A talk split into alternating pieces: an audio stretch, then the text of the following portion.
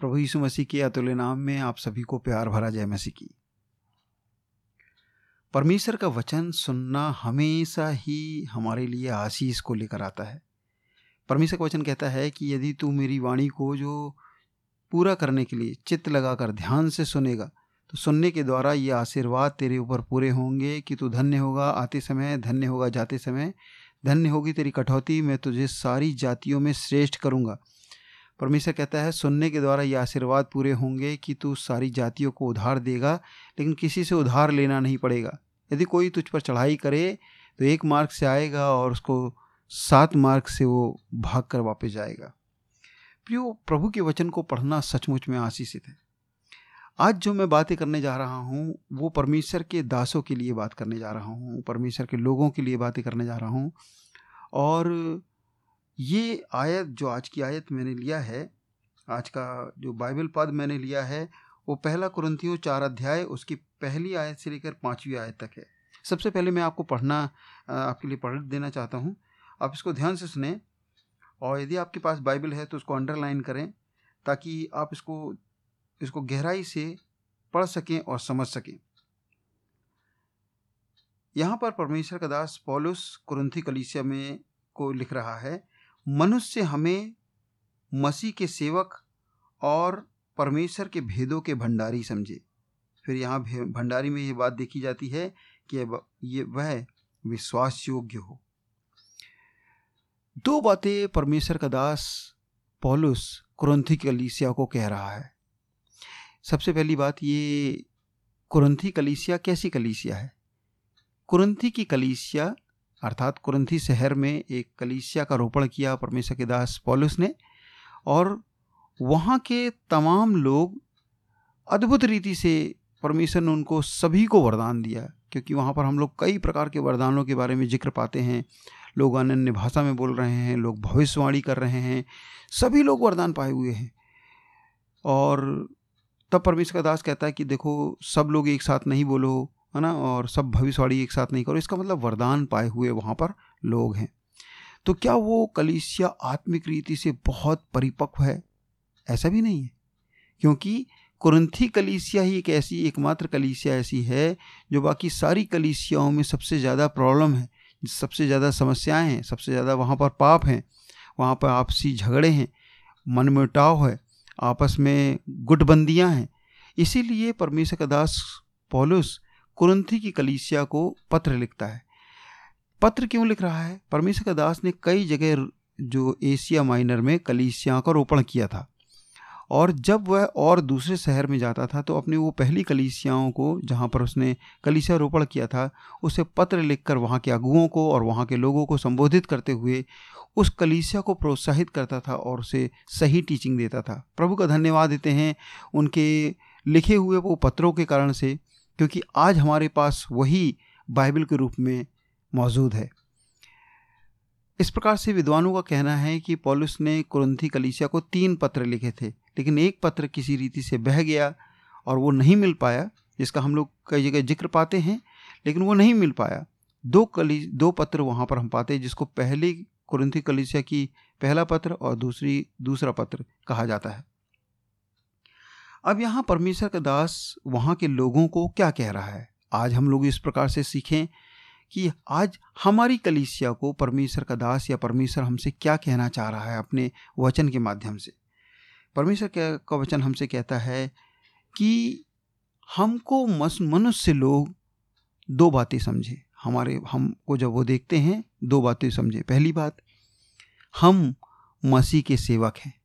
अब जो कोई भी हैं, आप सेवा करते हैं आप काम करते हैं बैंक में काम करते हैं ऑटो चलाते हैं झाड़ू लगाते हैं कुछ भी काम क्यों नहीं करते हो प्रियो अपने का, काम से आदर अपने काम पर को आदर करें प्यार करें लेकिन अपने काम के साथ साथ आपकी एक और ज़िम्मेदारी है कि आप मसीह के सेवक हैं।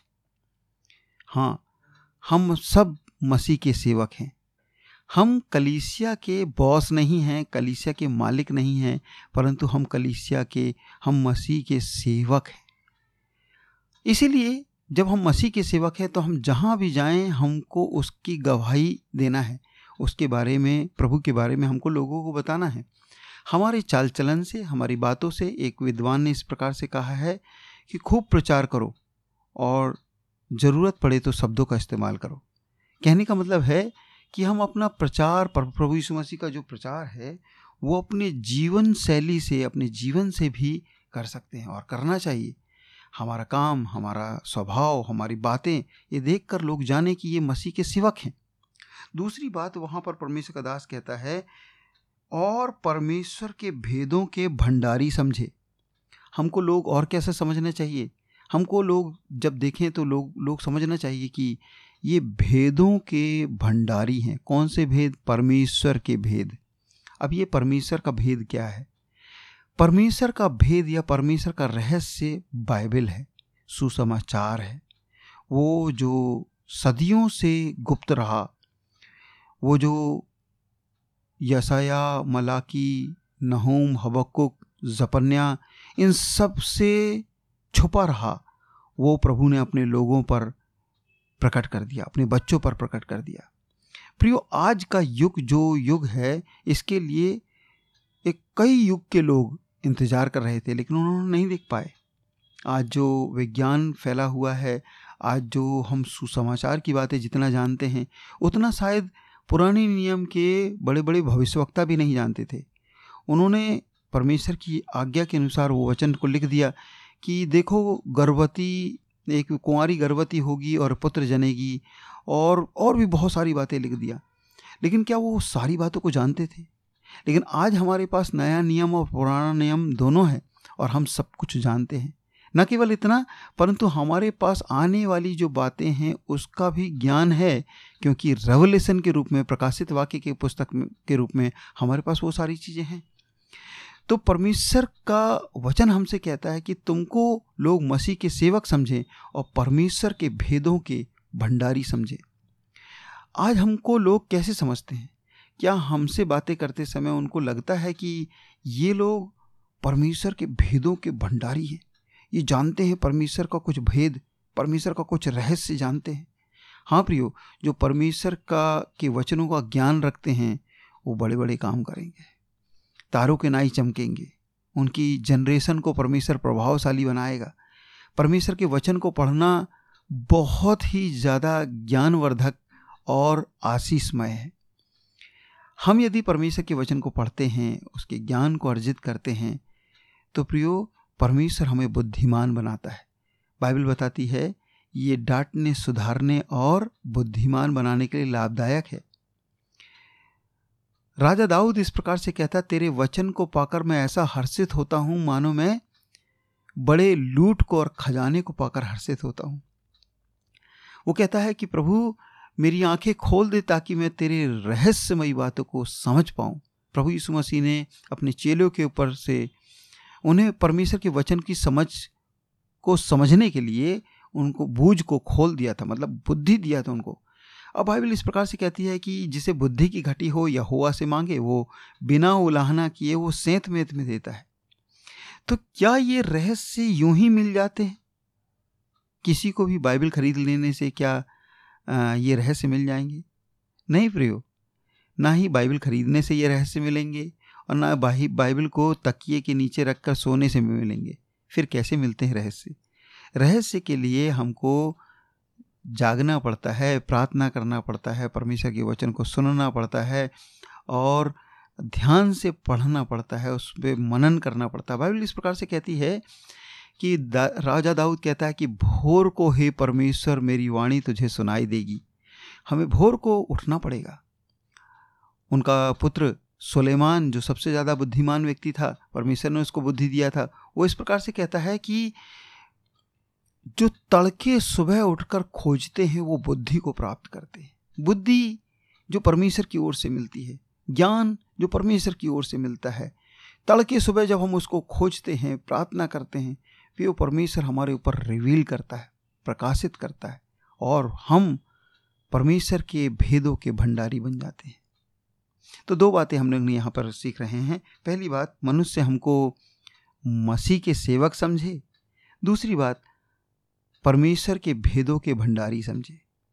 अब, भेदों के भंडारी, ये भंडारी क्या होता है?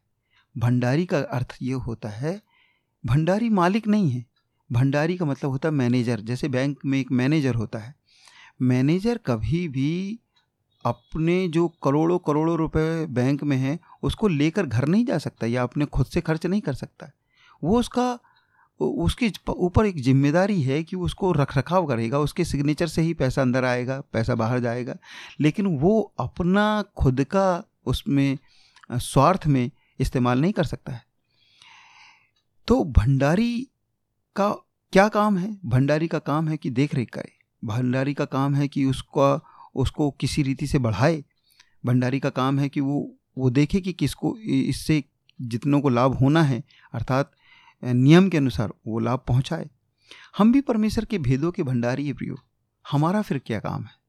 हमारा काम ये है कि हम इस भंडार को सही रीति से इस्तेमाल करें, जैसा प्रभु ने हमको आदेश दिया है। अब प्रभु ने हमको क्या आदेश दिया है? प्रभु ने हमको आदेश दिया, जाओ सारी सृष्टि में के लोगों को जाके इस भंडार को बांट दो, सुसमाचार को बांटो। ये जितना बांटोगे उतना बढ़ेगा। तुम धरती के नमक हो, तुम जगत की ज्योति हो। जाओ और देखो, धरती और आकाश का सारा अधिकार मुझे दिया गया है और तुम जाकर सुसमाचार सुनाओ। पिता, पुत्र, पवित्र आत्मा के नाम से बपतिस्मा दो। चेले बनाओ और जो बातें मैंने तुम्हें दी हैं, सौंपी हैं, अर्थात जो मैंने तुम्हें सिखाई हैं, उनको मानना सिखाओ। और देखो, जगत के अंत तक सदा मैं तुम्हारे साथ हूँ।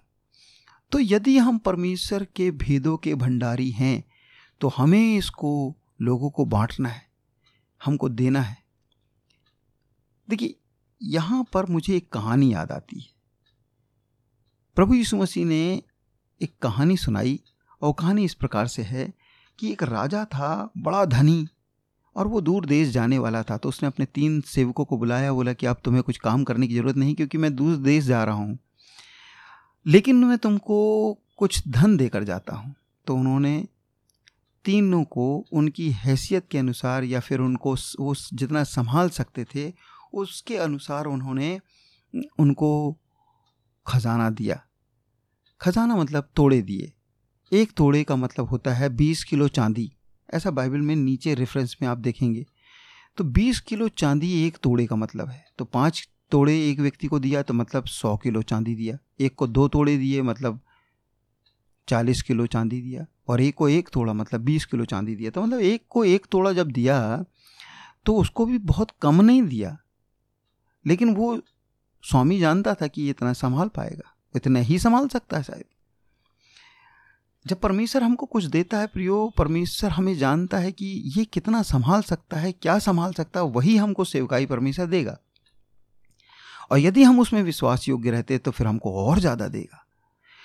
इस प्रकार से कई सालों के बाद वो वापस जब आता है तो कहता है अपने सेवकों से कि, सेवकों, मेरे बच्चों, वापस आओ। तुमने मेरे उस तोड़े का क्या किया? तो जिसको पाँच मिला था, पाँच तोड़े मिले थे मतलब सौ किलो चांदी मिला था उसने बड़े हर्ष के साथ कहा कि मैंने सौ किलो चांदी और कमाई है, पाँच तोड़े और कमाए हैं। तब प्रभु ने मतलब स्वामी ने कहा, साबास साबास, विश्वास योग्य दास, तू बहुतों नगरों का स्वामी बन जा। और उसने उसको बहुत बड़े मिरास में सहभागी बना लिया। दूसरे से पूछा कि तूने क्या किया? उसने कहा, मैंने भी डबल करके लेकर आया हूँ। तो उसने कहा, साबास, विश्वास योग्य दास लेकिन तीसरे से पूछा, जिसको एक तोड़ा मिला था, तूने क्या किया? तो उसने कहा, मैं मैं जानता था कि तू कठोर इंसान है। मैं जानता था कि तू वापस आएगा और वापस मांग लेगा इसको। इसीलिए मैंने इसको क्या किया? कहीं खो ना जाए मैंने इसको अपने घर में जाके ज़मीन में गड़ा दिया था। ये सुनकर उसके स्वामी को अच्छा नहीं लगा और उसने उसे शाबाशी नहीं दिया। उसको कहा, हे दुष्ट दास! और अपने सेवकों से कहा, इसको पकड़ लो और उस कोठरी में डाल दो जहाँ दांत पीसना है। प्रियो, वो दांत पीसना, ये शब्द जो है वो नरक की ओर दिखाता है। मैं इस कहानी से क्या बताना चाहता हूँ? ये परमेश्वर का वचन हम, हमें इस कहानी से क्या बताना चाहता है? इस कहानी से हमें ये बताना चाहता है कि यदि हम भंडारी हैं तो हमें इस भंडार का इस्तेमाल करना है। जिस भी माध्यम से आप परमेश्वर के वचन को, लोगों को फैलाना है। परमेश्वर के बारे में बताना है। लोग हमको मसीह के सेवक समझें और भेदों के, परमेश्वर के भेदों के भंडारी समझें। यदि भंडारी समझते हैं प्रियो तो भंडारी में एक बात देखी जाती है। ये हम दूसरी आयत में देखते हैं। उसी वचन में देखते हैं। पहला कुरंथियों चौथा अध्याय, उसकी दूसरी आयत। फिर यहाँ भंडारी में ये बात देखी जाती है कि वह विश्वास योग्य निकले। हाँ हम उस कहानी में भी देखते हैं कि वो प्रभु ने कहा, स्वामी ने कहा, हे विश्वास योग्य साबास विश्वास योग्य दास। प्रियो, हम लोग क्यों दौड़ रहे हैं, क्यों काम कर रहे हैं, क्यों सेवा कर रहे हैं? क्या मिलेगा हमको? हम एक चीज़ के लिए दौड़ रहे हैं, एक चीज़ के लिए सेवा कर रहे हैं। कि हम अपने स्वामी से, अपने प्रभु से जब वो बादलों पर आएगा और हम उसके साथ जाएँगे स्वर्ग में न्याय सिंहासन के सम्मुख जब हम खड़े होंगे तो हम उस परमेश्वर से, अपने स्वामी से, अपने मालिक से एक शब्द सुनेंगे साबास साबास मेरे विश्वास योग्य फेथफुल सर्वेंट आप स्त्री हो या पुरुष हो, बच्चे हो या बूढ़े हो, कोई भी क्यों ना हो, हम सबको उस साबासी के लिए यत्न करना चाहिए, प्रयत्न करना चाहिए, कोशिश करना चाहिए। हम जो कर सकें प्रियो, चाहे हम देकर, दसवांश देकर, अपनी भेंट देकर, सुसमाचार सुनाकर, किसी भी रीति से परमेश्वर के राज्य को बढ़ाना चाहिए। यदि हम परमेश्वर के राज्य को बढ़ा रहे हैं तो हम उससे साबासी प्राप्त करेंगे, क्योंकि हम मल्टीप्लाई कर रहे हैं। हम बहुगुणित रीति से वचन को फैला रहे हैं। यदि हम नहीं फैला रहे हैं तो शायद ऐसा ना हो वो भया, बड़ा भयानक होगा कि वो एक दास जिसको एक तोड़ा मिला था, वो कहता है कि तू तू तू कठोर इंसान है। वो प्रभु को ही, अपने स्वामी को ही कहने लगा, जिसने पैसा दिया था कि तू कठोर इंसान है। तू जहाँ छींटता नहीं, जहाँ फिर मतलब बोता नहीं है, वहाँ से बटोरता है। तो स्वामी ने कहा कि तेरे शब्दों के अनुसार ही तू तू दोषी ठहर रहा है। प्रियो, हम जो भी करें, हम इस बात का ध्यान रखें कि हम परमेश्वर के, मसीह के सेवक हैं और भेदों के, रहस्यों के भंडारी हैं। अब यहाँ पर एक और चीज़ परमेश्वर का दास कहता है तीसरे वचन में, परंतु मेरी दृष्टि में यह बहुत छोटी बात है कि तुम या मनुष्यों का कोई भी न्याय मुझे परखे, वरन मैं स्वयं को, अपने आप को नहीं परखता। अब हम लोगों को, जो प्रभु के लोग हैं, प्रभु के दास, दासी हैं, हमको दुनिया के कोई व्यक्ति परखने ना पाए। अरे, तुम ऐसे हो तो तुम वैसे हो। नहीं, हमारा परखने वाला हमारा परमेश्वर है। वो ही हमारा न्याय करेगा। पॉलुस कहते हैं कि मैं अपने आप को भी नहीं परख सकता। क्यों? क्योंकि मनुष्य की प्रवृत्ति है, चाहे वो कोई भी क्यों ना हो, कितना भी पवित्र क्यों ना हो, उसको, उसका खुद का चाल चलन हमेशा पवित्र नज़र आता है। तो हमको यदि कोई उंगली उठाए, हमको पसंद नहीं। हम खुद भी कई बार अपने आप को ठीक परखते नहीं। तो फिर कौन परखेगा हमें? आगे लिखा है। परमेश्वर का वचन कहता है, क्योंकि मेरा मन किसी बात में दोषी नहीं ठहराता, परंतु मैं इससे निर्दोष नहीं ठहरता, क्योंकि मेरा परखने वाला प्रभु है। हाँ हमारा परखने वाला हमारा प्रभु है, हमारा न्याय करने वाला प्रभु है। दुनिया क्या न्याय करेगा मेरे प्यो हमारा? आज हमको रोका जा रहा है प्रचार करने के लिए और विश्वासियों को दबाया जा रहा है, उन पर सताव किया जा रहा है। लेकिन सुसमाचार क्या रुक सकता है इस प्रकार से? रोमन साम्राज्य ने भी सुसमाचार को रोक नहीं पाए। बड़े बड़े विद्वान आए बड़े बड़े ज्ञानी लोग आए और उन्होंने अपने ज्ञान के बल से सुसमाचार को रोकना चाहा। लेकिन प्रियो, उसका, उसकी प्रभुता हमेशा बढ़ती रहेगी, ऐसा यहाँ में लिखा है। वो उसका, उसके राज्य का कभी अंत नहीं होगा, ये परमेश्वर का वचन कहता है। तो आइए उसके सुसमाचार के उस फैलाव में, उसके राज्य की बढ़ोतरी में हम जस्ट संलग्न हो जाएँ। ये सौभाग्य है हमारा कि लोग हमको मसीह के सेवक समझें और परमेश्वर के भेदों के भंडारी समझें। हाल लोहिया यहाँ पर परमेश्वर का वचन कहता है, इसलिए जब तक प्रभु ना आए, समय से पहले किसी का न्याय नहीं करो। किसी परमेश्वर के दास को ये नहीं कहो कि ये ऐसा है, ये वैसा है। आप अपनी तरफ़ देखो और आप जो कर सकते हो, वो काम करो। और फिर लिखा है, वही अंधकार की छिपी बातों को ज्योति में दिखाएगा। आज यदि कोई गुप्त में कुछ अलग मनसा से, अलग अभिप्राय से कुछ काम कर रहा है, सेवा भी कर रहा है तो कुछ गलत अभिप्राय से यदि कर रहा है, सही सही सेवा नहीं कर रहा है तो मैं आपसे कहना चाहता हूँ, आप उसका न्याय नहीं करो, प्रार्थना करो उसके लिए। और बाइबल कहती है जब प्रभु आएगा तो मनों को, के अभिप्रायों को प्रकट कर देगा। मतलब क्या, क्यों सेवा कर रहा है वो? किस लिए सेवा कर रहा है? वो प्रकट कर देगा परमेश्वर। तब परमेश्वर की ओर से हर एक की प्रशंसा होगी। हमारी और आपकी प्रशंसा तभी होगी मेरे प्यो, जब हम परमेश्वर की ओर से प्रशंसा पाएँगे। हमें दुनिया के वाहवाही नहीं चाहिए, दुनिया की तालियाँ नहीं चाहिए, लेकिन हमको परमेश्वर की शाबाशी चाहिए। उसके लिए हम जी रहे हैं। उसके लिए हम दौड़ रहे हैं, उसके लिए सुसमाचार सुना रहे हैं। यदि ये पॉडकास्ट आप सुन रहे हैं प्रियो, परमेश्वर आपको बहुत आशीष दे। मैं आपको कहना चाहूँगा कि आप जैसे भी कर सकते हैं, परमेश्वर की सेवकाई में हाथ बढ़ाएँ। यदि इस सेवकाई को आप बढ़ाना चाहते हैं इस चाहते कि इस प्रकार के सुसमाचार, इस प्रकार के वचन और भी लोगों तक पहुँचें तो निवेदन है कि इसको लोगों को शेयर कीजिए, अपने विश्वासी भाइयों को, बहनों को शेयर कीजिए, अपने परिवारजनों को, रिश्तेदारों को शेयर कीजिए। दूसरा यदि यदि आप चाहते हैं कि इसमें सपोर्ट किया जाए अपने दसवांश के रूप में, अपने भेंट के रूप में, मैं चाहूँगा कि आप हमको इसी के डिस्क्रिप्शन में एक नंबर है। इस पर फ़ोन पे करके हमको सपोर्ट कर सकते हैं, ताकि हम कुछ और भी इक्विपमेंट खरीदें और इस प्रकार की सेवकाई को आगे बढ़ा सकें। प्रभु, आप सबको बहुत आशीष दे। गॉड ब्लेस यू आपके, आपकी मुट्ठी को परमेश्वर बरकत दे। आपकी सेवकाई को प्रभु बरकत दे और आपके घर में परमेश्वर धन धान्य से परिपूर्ण करे। गॉड ब्लेस यू प्रभु यीशु मसीह के नाम से. आमेन